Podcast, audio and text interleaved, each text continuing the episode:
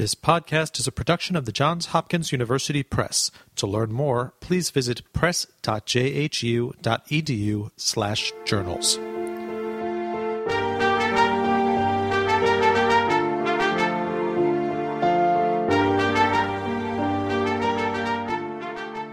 Thank you for tuning in to this Johns Hopkins University Press podcast.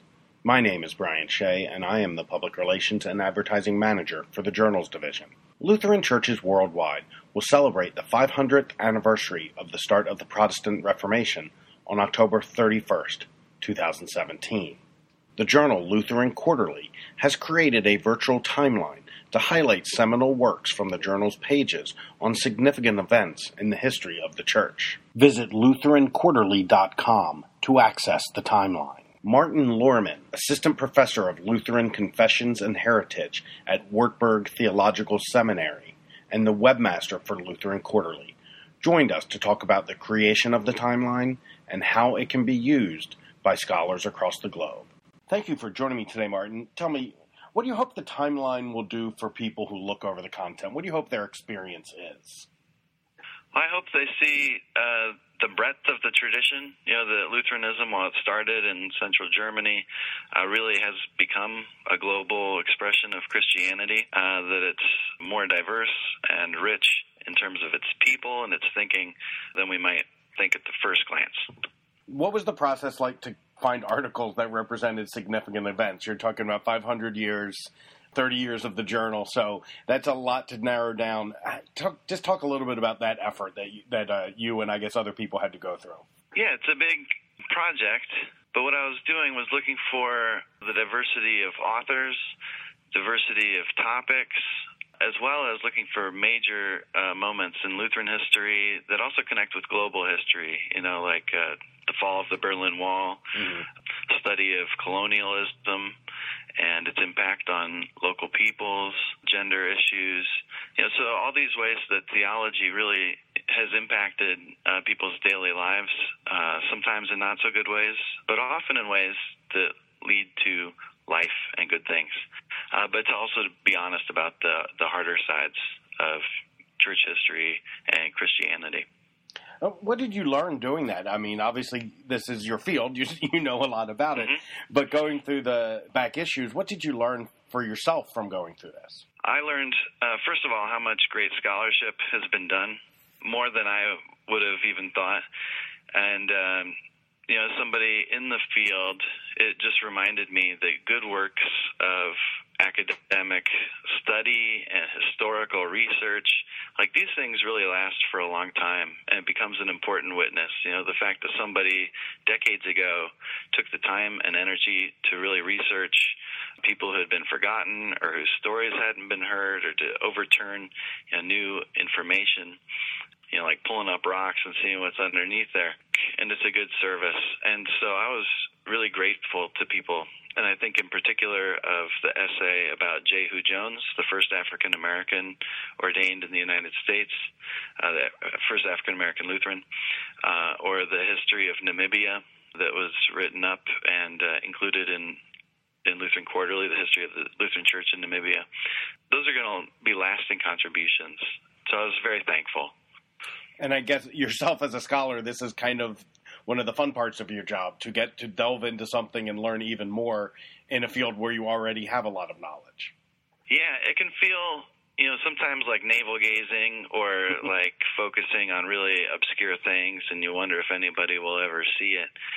But good works of history good works of theology and study you know they're there to be resources and uh, so that's affirming.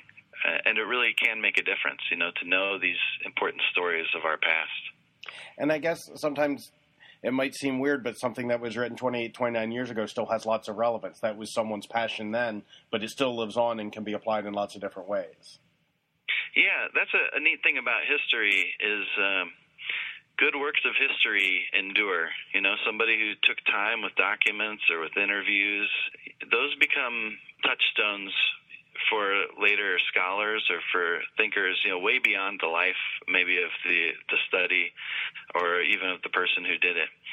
Because what you're doing is is lifting up primary sources, you know, so more than just opinions about the past, uh, which change and come and go, and are have more to do with us than about the past. You know, Right. to lift up primary sources and voices. That's a really neat thing that other people can go to uh, down the road. How do you hope uh, the site evolves? I mean, this is obviously something for a very important anniversary, but it it will last forever, hopefully, unless the internet changes. But what do you hope uh, happens past the 500 year celebration? Yeah, well, this actually is one of the hard things about this site uh, because so much of social media and so much of how we use the internet is like bite-sized things, and this is actually a substantial resource where you could spend you know weeks, maybe even more, uh, actually exploring the essays and the topics. So one of the challenges is to keep this in front of people as a resource, uh, so that you know it's a cool thing to do for the anniversary, sure, and maybe people browse it.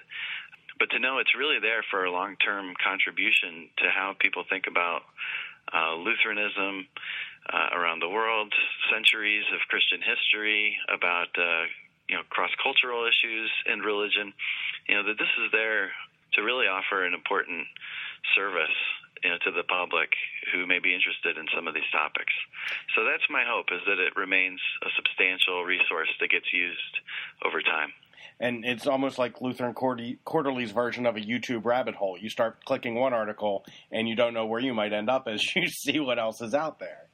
Yeah, yeah, I really, I hope so. I mean, there's a whole lot of information, which on one hand is is a downside because of people liking bite-sized stuff.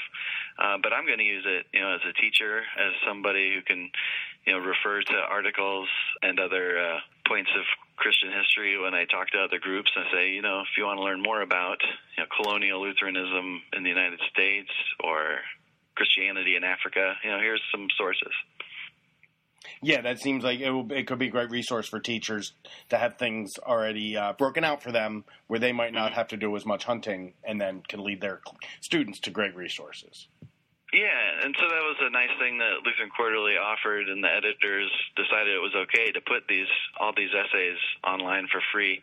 You know, um, hopefully it supports the journal long term to do that, but to really show folks some really good scholarship and invite people into that, really without cost. Right. Well, that's great, Martin. We're really excited to share this, Yeah. everyone, and thank you for joining me today.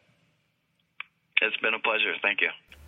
Thank you for listening to this Johns Hopkins University Press podcast. Please visit press.jhu.edu slash journals for more information.